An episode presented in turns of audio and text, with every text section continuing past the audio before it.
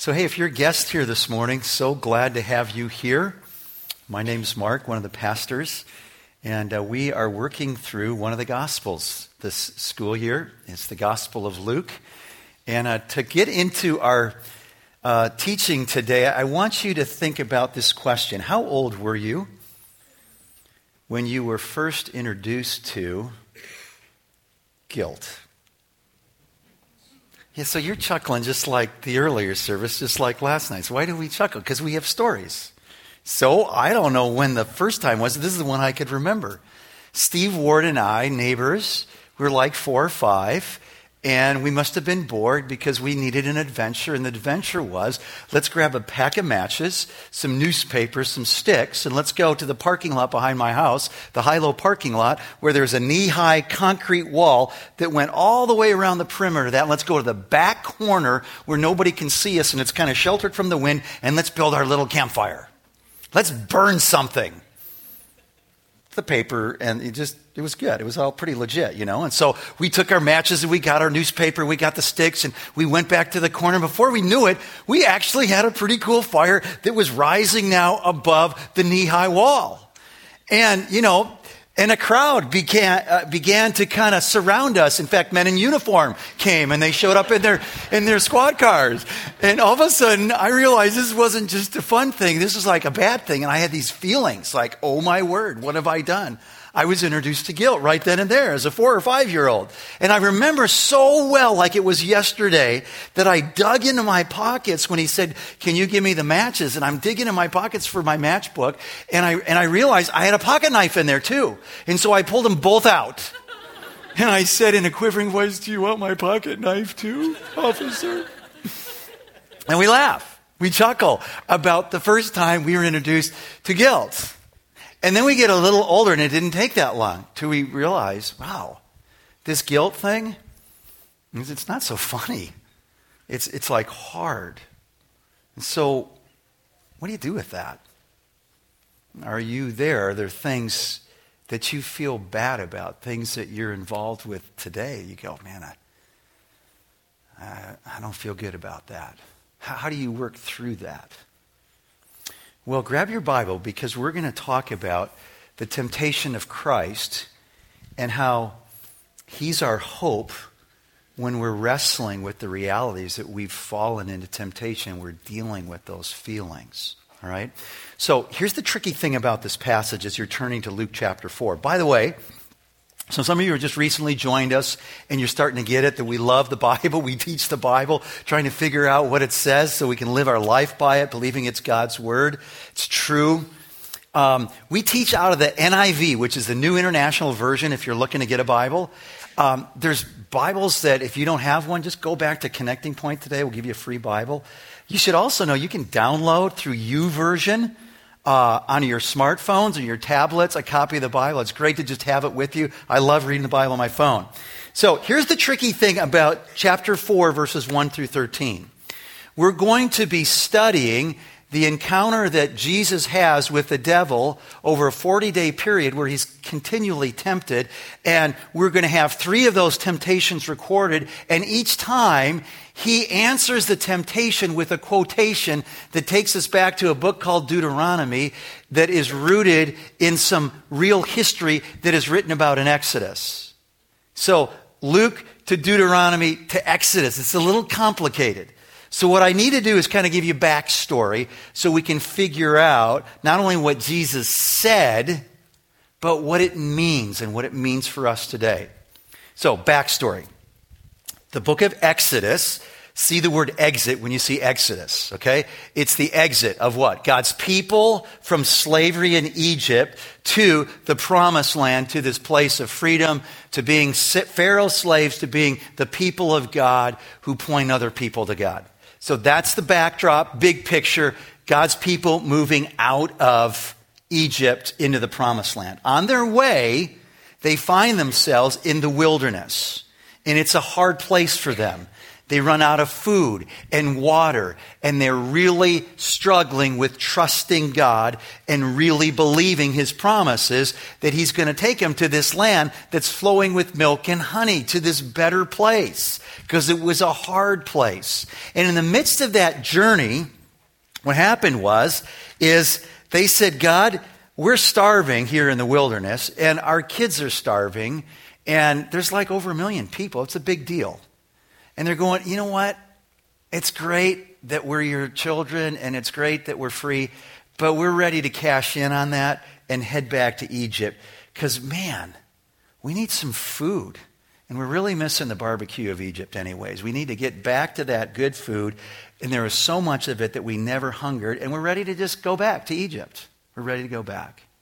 So God provides manna. It's this bread from heaven that's not like anything they've ever seen before. In fact, the word manna means, what is it? So they didn't know. So they just called it, what is it? I don't know if you've ever eaten what is it before, but you could call it manna now, okay? So what is it? It's manna. We don't know. We've never seen it before. Where does it come from? It comes from heaven. And it kind of formed on the, the ground every morning like the dew and they would gather it up, and it was like a sweet wafer, the Bible says. And there, and it would last for the day. The sun would burn it off, and if they gathered more than the day, it would spoil. So just enough for today. And then on the sixth day, double portion because they weren't to gather it up on the seventh day, the day of rest. So there was manna. But then they got sick of manna. I mean, how much manna can you have? You got manna burgers, you got manna muffins, you got manna cakes, you got manna everything. And there's a point where you go, well, I need something beside manna. Hello? And God says, All right, I'll give you some meat. You want meat? I'll give you meat. So in the morning it was manna, and then the night it was quail. And so they had all of this.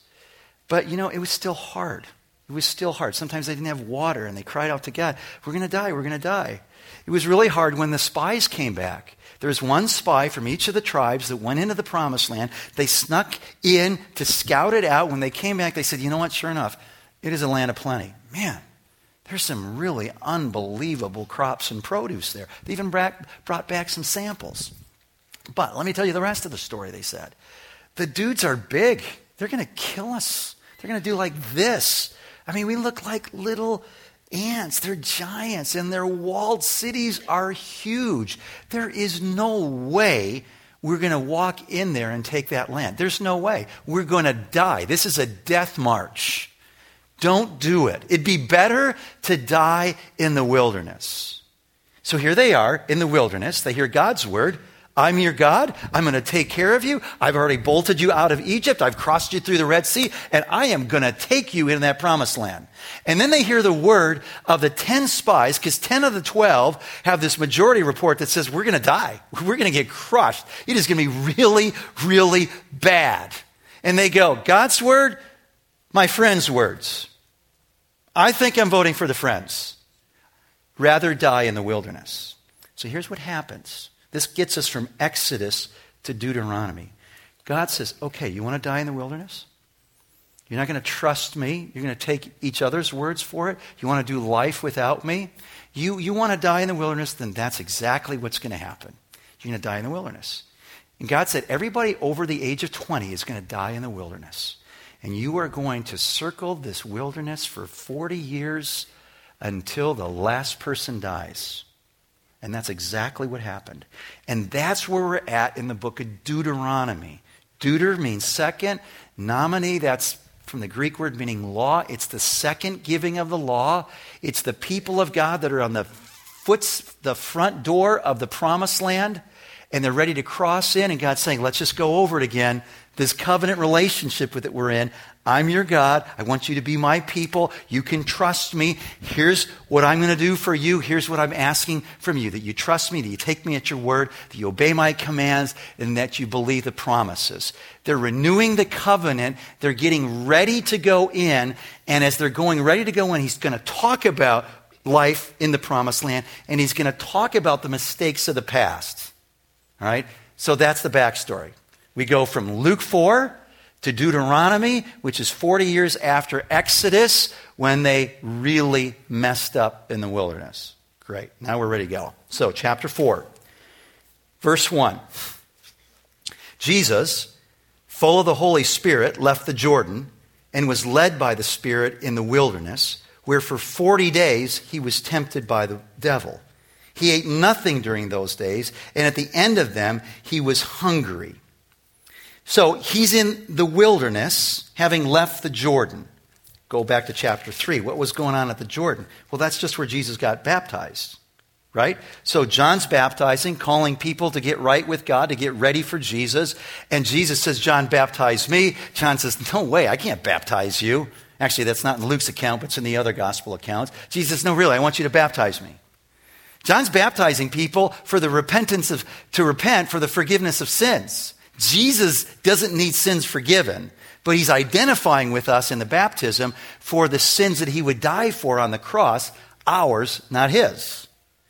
At the baptism, remember what happened. The dove, the Holy Spirit descends like a dove on Jesus. The heavens open up, and the voice from heaven, God the Father says, This is my Son, whom I love in him I'm well pleased. The chapter ends with a list of 75 names. That's chapter 3. If I were to read them right now, you'd laugh. You'd laugh at all the ones I mispronounced, all the names you could have named your kids and didn't, and go, why is this in here? And all of a sudden you realize why this is in here. Because the genealogy ends, Jesus' genealogy ends in verse 30, 38 with these words He's the son of Adam, he's fully human, and he's the Son of God. Now, he's in the wilderness now, led by the Spirit, filled with the Spirit. And having just heard that voice from heaven, Theophilus is reading about this account, having just read about his genealogy, son of Adam, son of God, Jesus now hears these words from Satan. It's kind of like, prove it. Verse 3 The devil said to him, If you're the Son of God, Tell this stone to become bread. Jesus answered, It is written, man shall not live on bread alone. That's Deuteronomy 8 3.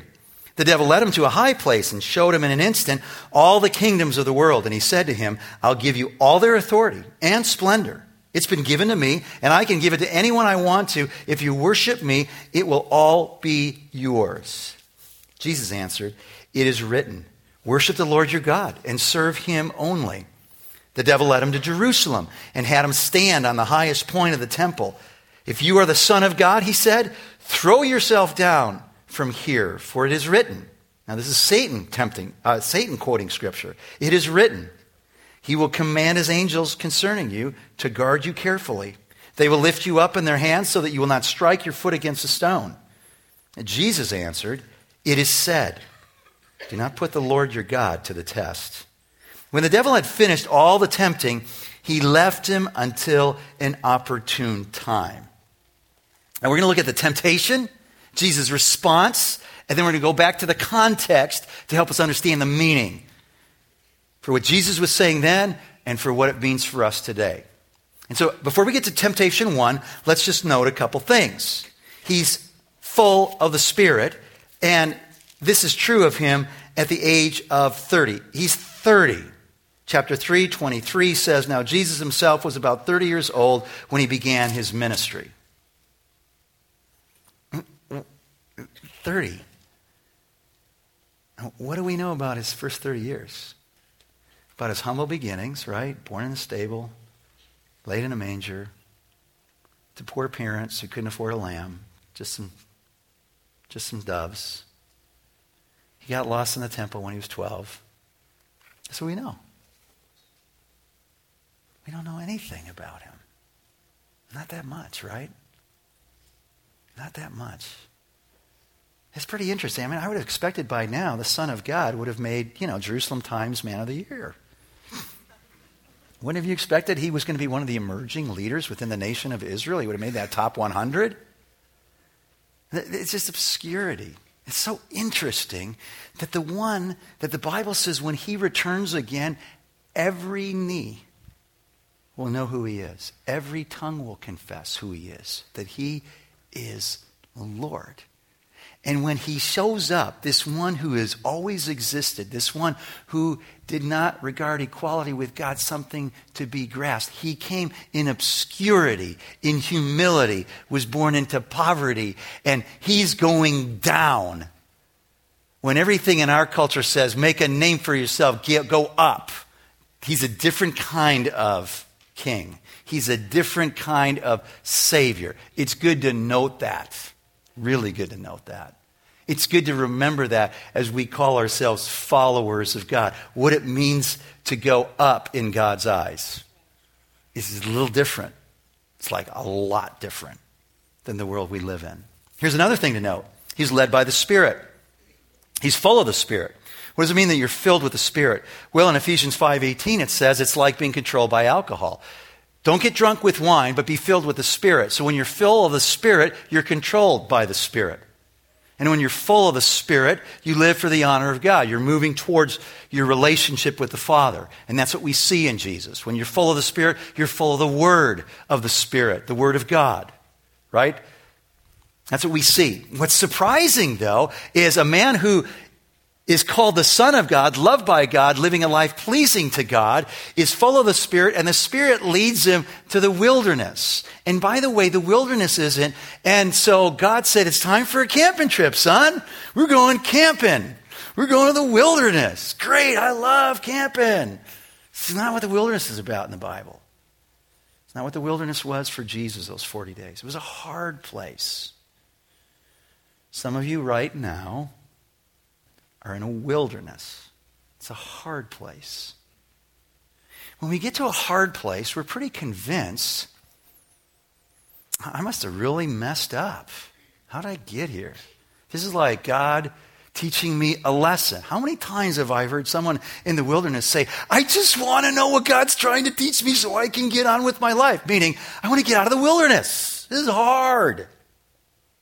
What did I do wrong? Why is this happening to me? Why is this happening to us? I don't deserve this. What's going on? It's really good to remember that the Son of God, loved by the Father, whose life was pleasing to the Father, filled with the Spirit of God, is led into a hard place. Not because he did anything wrong. And here's what I know wildernesses are hard places, but God does good things in those places. Good and hard go together with God.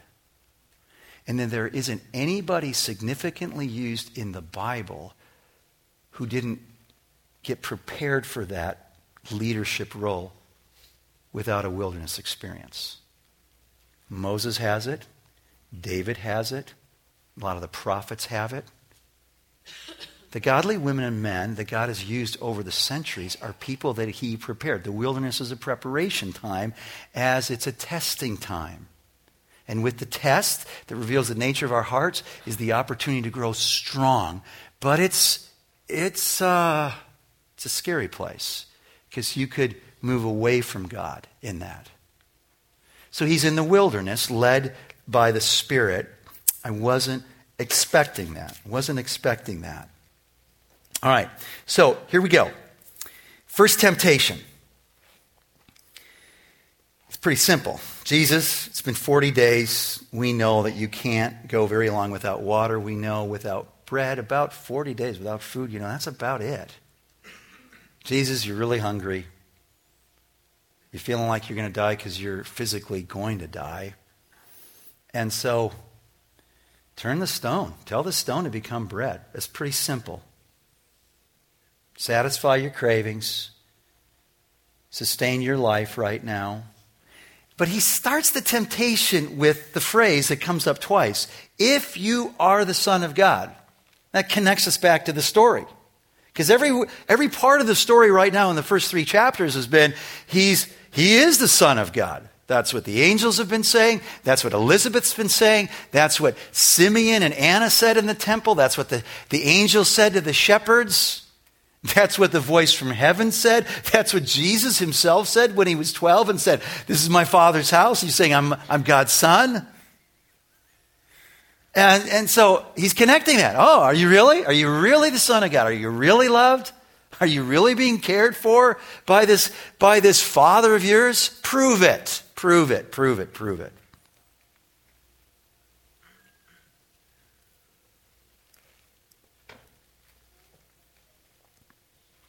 Jesus says, Man does not live by bread alone.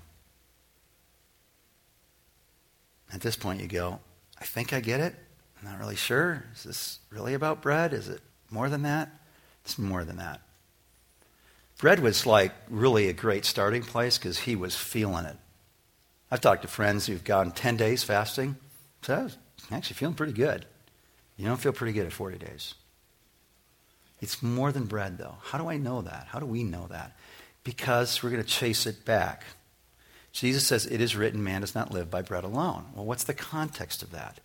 The context of that in, in uh, Deuteronomy chapter 8, verses 2 and 3 is the manna. So go back to Deuteronomy chapter 8, or you can see it up on the screen, and we'll just read it.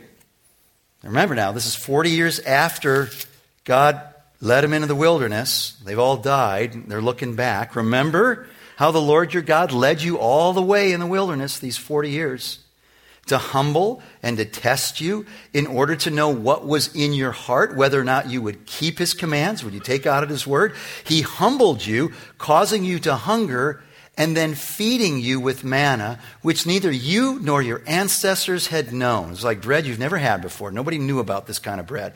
To teach you the manna was about teaching you that man does not live on bread alone, but on every word that comes from the mouth of the Lord.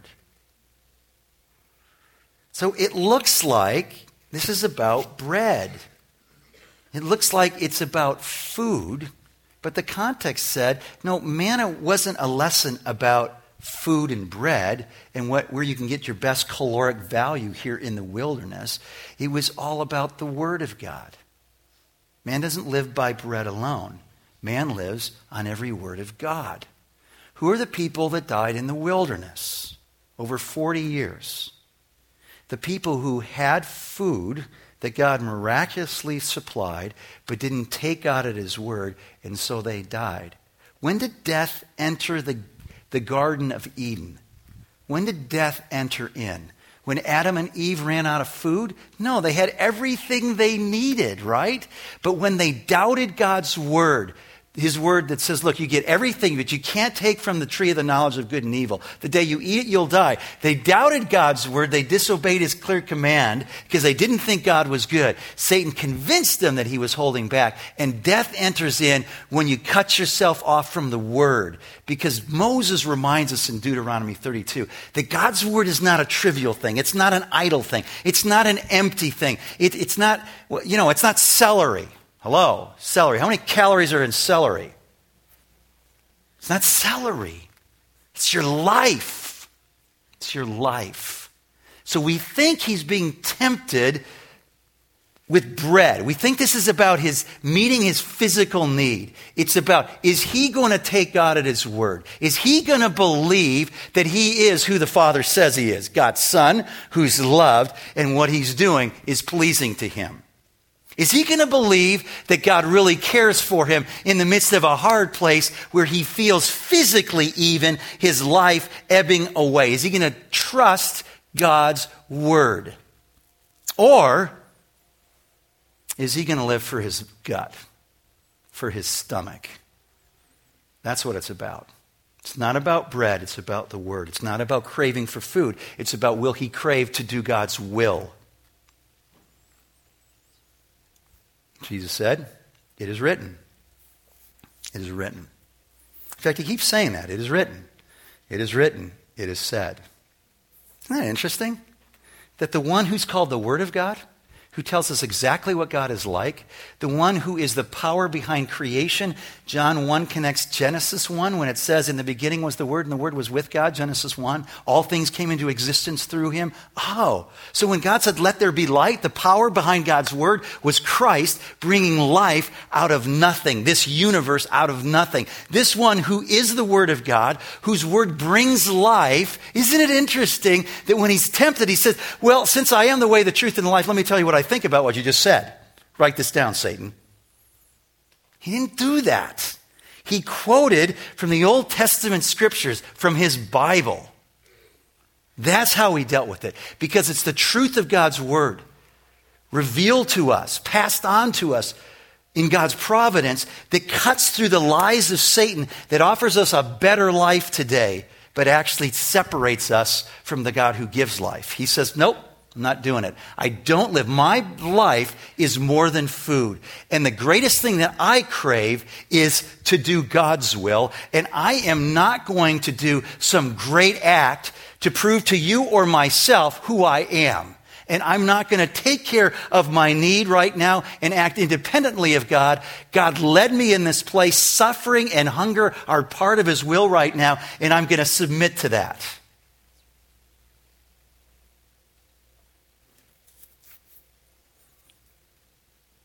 Israel, though, had reduced life to food and drink. I don't have any. So let's go back to when we got it. What did Jesus say to his disciples when they came back? John chapter 4, he'd been hanging out that day at the well with the woman there, the Samaritan. They couldn't believe he was talking to her. They went off and they went for some Arby's, whatever they did. They got some food. They came back. He's still there. Her life has been transformed. She's starting to bring people back from her neighbor, from her neighboring village.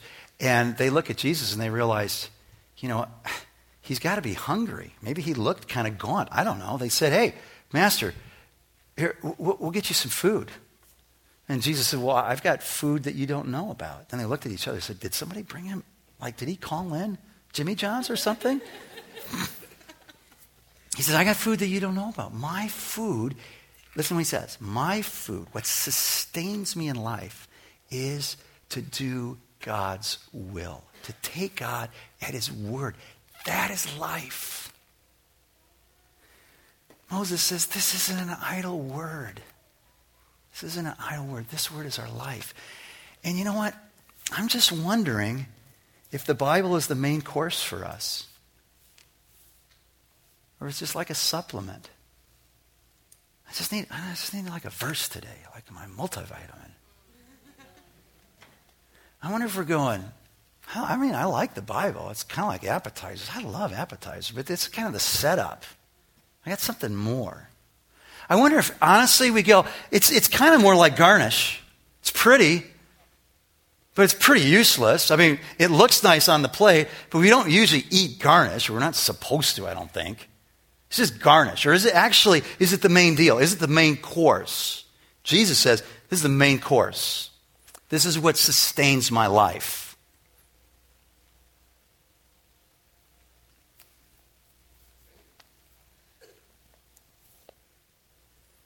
I wonder if some of us, if we're honest, go, hmm,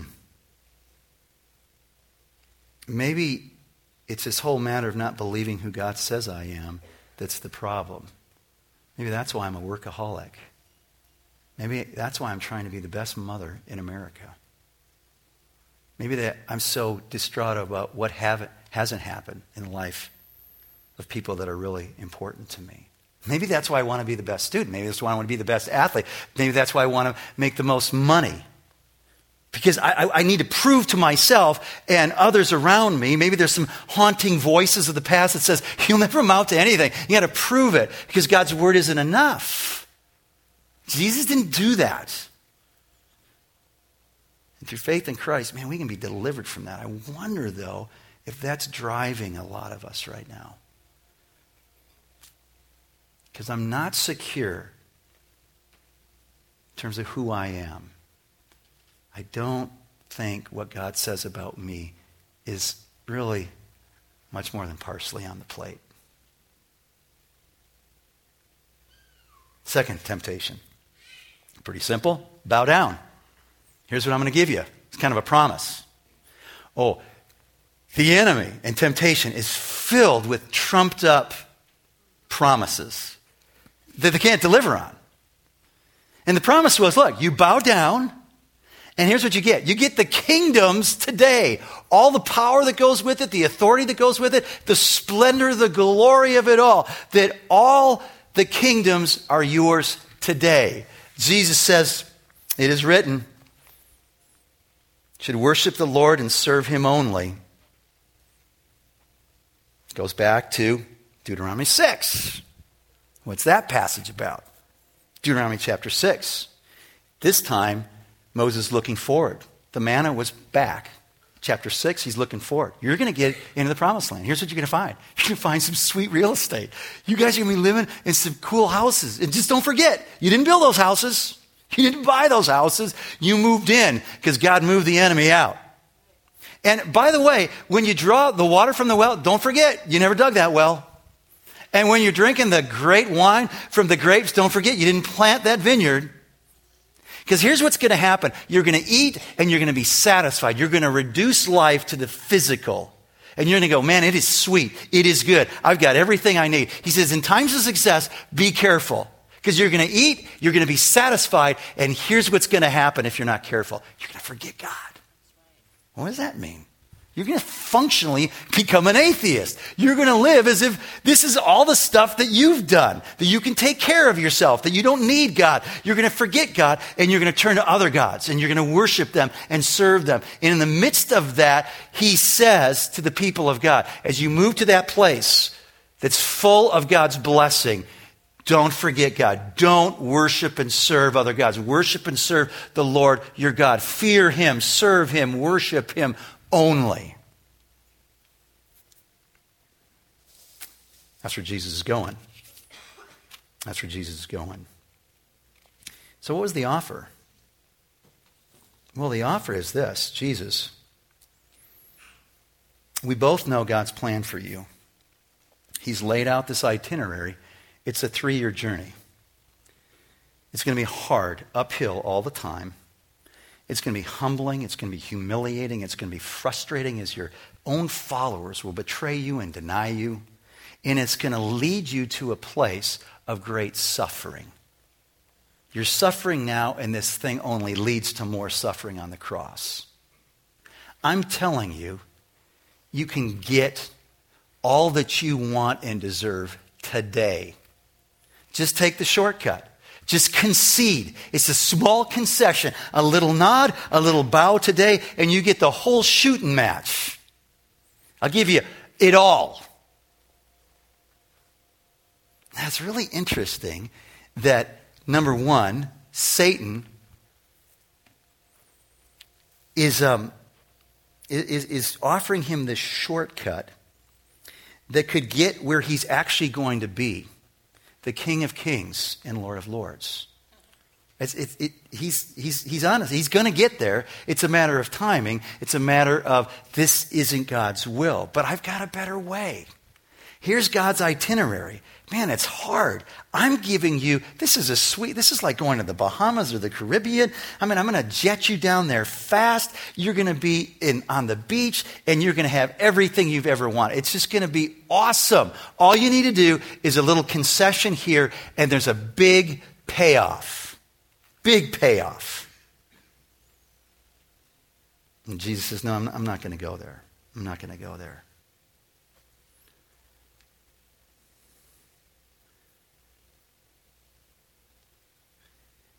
I wonder how many of our regrets are tied to small concessions. I wonder how many hard places that we're in right now are a result of us going, that does look like a good shortcut. Jesus knew small concessions would only lead to big regrets, and that the shortcut was really a dead end. It would be game over. And so he refused because of his love for the Father, his relationship with the Father. Now, we were made to worship, all of us. I don't know if you realize that. All of us are made to worship. Created in the image of God, we're made to worship. You're going to worship something. And the question is are we worshiping things right now other than God for personal gain? Because that was a temptation. Worship me for personal gain. Take the shortcut to get what you deserve. And I actually just realized that I could worship God, kind of, it's trumped up worship and it's God not who he is in the Bible, but I actually could have this sense of I'm worshiping God for personal gain because of what I think he's going to do for me. God's going to do a lot of things for me. But the prize of God is God, not what he does for me. What am I worshiping? Is there anything I'm worshiping other than God? Am I even worshiping God for personal gain? Is there a shortcut I'm taking? Is there a concession I'm making? Third temptation. This one is starts again if you're the Son of God, prove it. Jump. Jump. Takes him to the height of the temple and he says, Jump. And then he gives him a Bible verse why he should jump. It's like, I wasn't expecting that.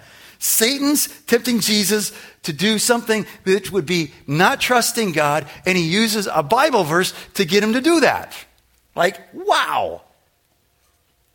That, that, is, a, that is a very clever enemy that we have that would use God's word to twist us to actually do something that isn't God's will. And we should know that. We should note that. So the Bible verse he quotes is in, in Psalm 91, verses 1 and 11 and 12. And basically, he takes a principle and turns it into a promise. A principle is generally true. A promise is always true for all people all the time. He takes a principle that is true and will be true for all people at the right time, not today, but in the future, and says you can expect it today. And he uses it to get Jesus to doubt that God really cared for him. He doesn't really love you. And Jesus says, It is written, it is said, do not put the Lord your God to a test. And when we go back to Deuteronomy 6:13, which takes us back to Exodus 17, we find out that it's referencing a time when they got the manna and they had the quail, they ran out of water, and they said, Moses, they were grumbling and complaining. Come on, we're going to die here. Our kids are dying of thirst. We need water. And they said, it says, and there's this nice little phrase that helps us understand what's going on here in Luke 4. In, in Exodus 17, they said, Is God among us? Is God really with us? I mean, if He was with us, why would He let us go through this? As they're eating their quail and eating their manna as a month ago, they walked through the Red Sea on dry ground. Last night, there's a pillar of fire. This morning, a cloud.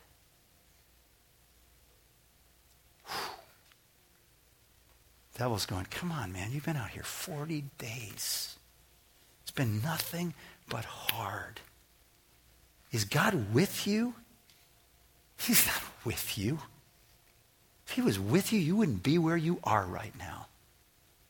Let me know that He loves you, that He's with you. Jump. Because God said He's going to send and chase His angels after you so you don't even stub your toe. He didn't go there. Don't put God to the test. Don't put God to the test. I, I wonder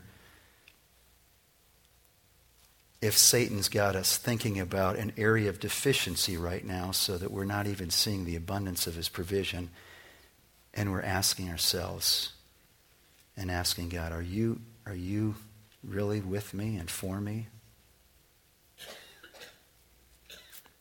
So what? So what if Jesus conceded? Nobody was there anyways. Who would have known?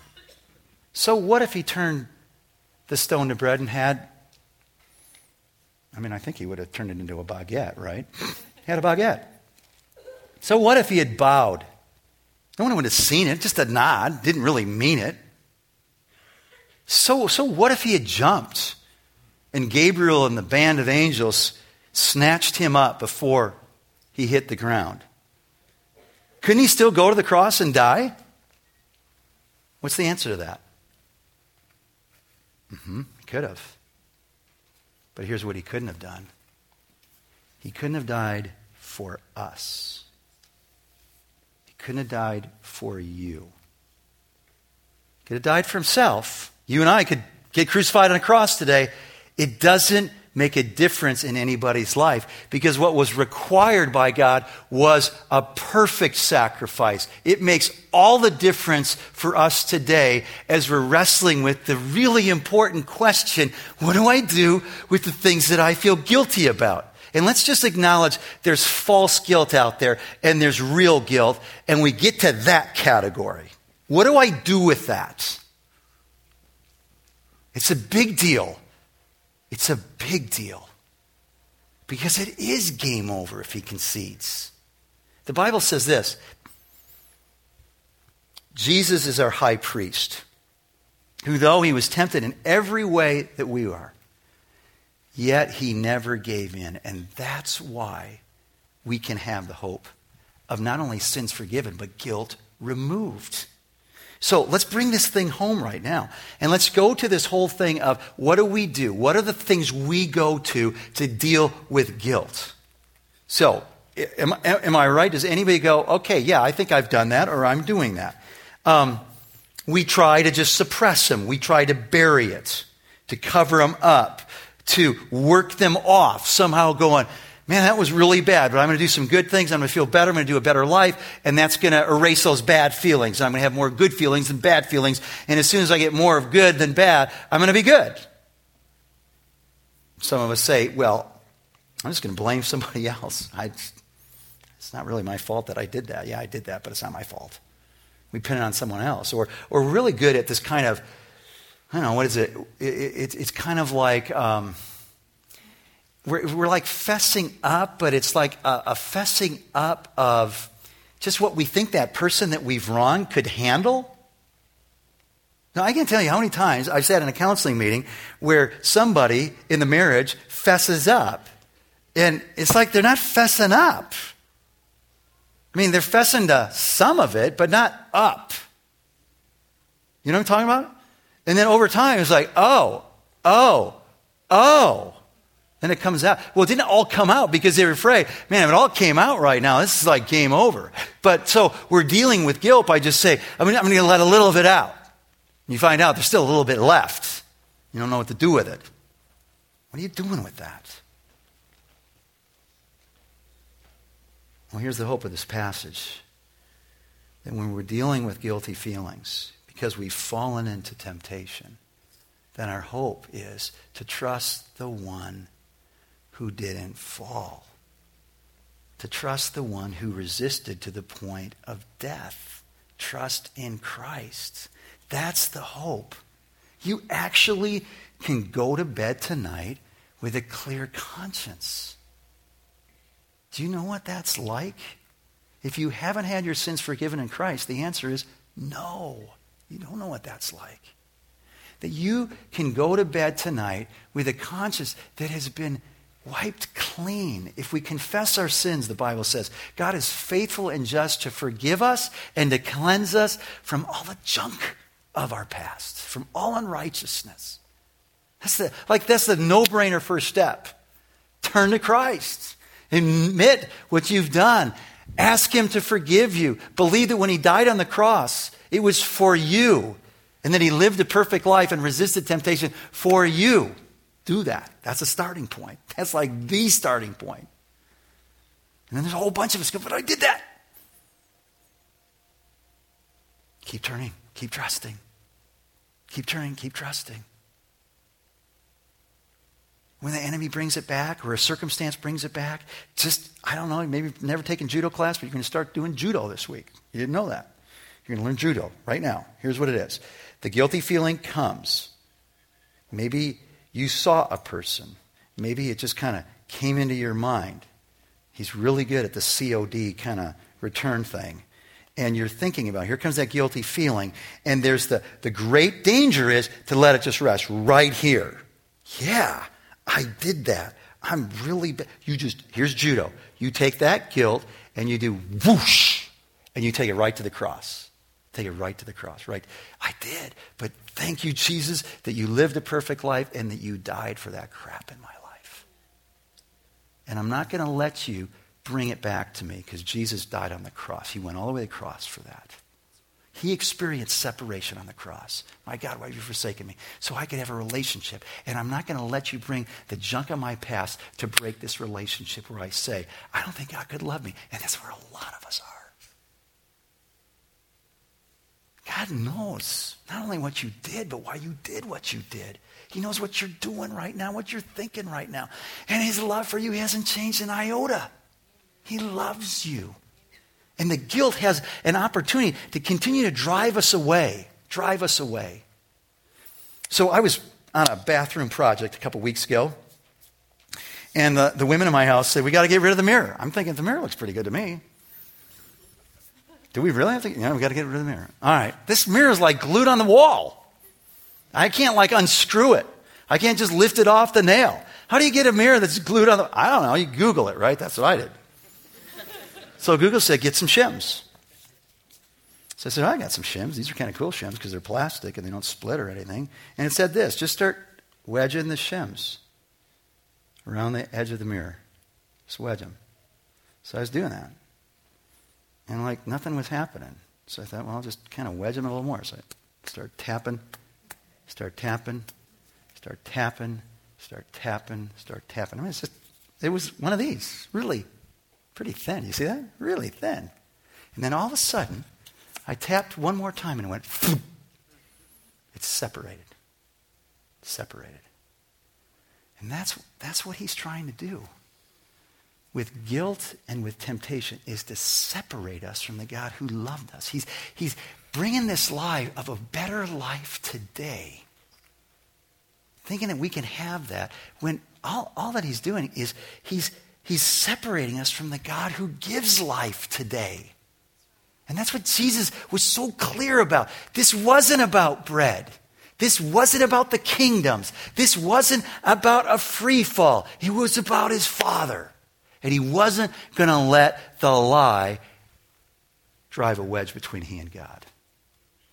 And man, that's why we got to keep resting in Christ today, this week, tomorrow, when you head back to school, when you go to the office, when you're doing life with maybe a spouse that doesn't believe Jesus, or a family that's like they don't want anything to do with him, that you go back and you rest in Christ and you fight off temptation and you ask Jesus, give me more and more of your spirit so that every day in all kinds of ways I keep going back to where's it written? What does the Bible say? And I can more and more say, it's written. And I remind myself, I don't live on bread alone. I don't live on bread alone.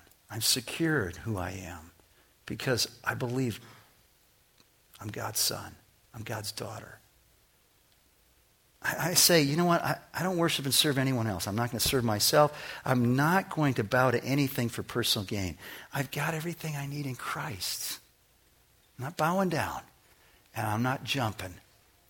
I'm not going to put God to the test because I'm wondering if He's still with me and for me. I've got the cross in my rearview mirror, and I know that answer. I know that answer. So today, it's your choice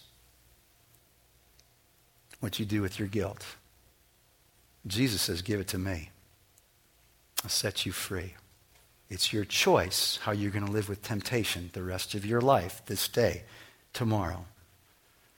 Jesus says, Rest in me, fight in my strength. Let's pray. So, Father God, we love you. We pray for those who right now don't believe that they actually could be forgiven. Lord, would you grant them faith to believe that they can find forgiveness through the one who resisted not just the temptations over 40 days, but through every day of his 33 years here on this earth, all the way to the cross. Grant them faith. And Lord, just there's some of us we've just lost our way. We're on shortcuts. We're dealing with concessions, and we need your grace. We want to rest in you, Christ. We want to know more about you. We want to experience your love every day through your Spirit. And we pray, Lord, that you'd fill us with your Spirit and that in doing so, you would give us security and peace and strength and perspective in the wilderness that we may be in right now. Encourage us in Christ. Put us on our feet in Christ. Give us hope for the future in Christ. Thank you, Lord, that you did not spare your own son, but with him you promised to give us all things. Help us to believe that today. Amen.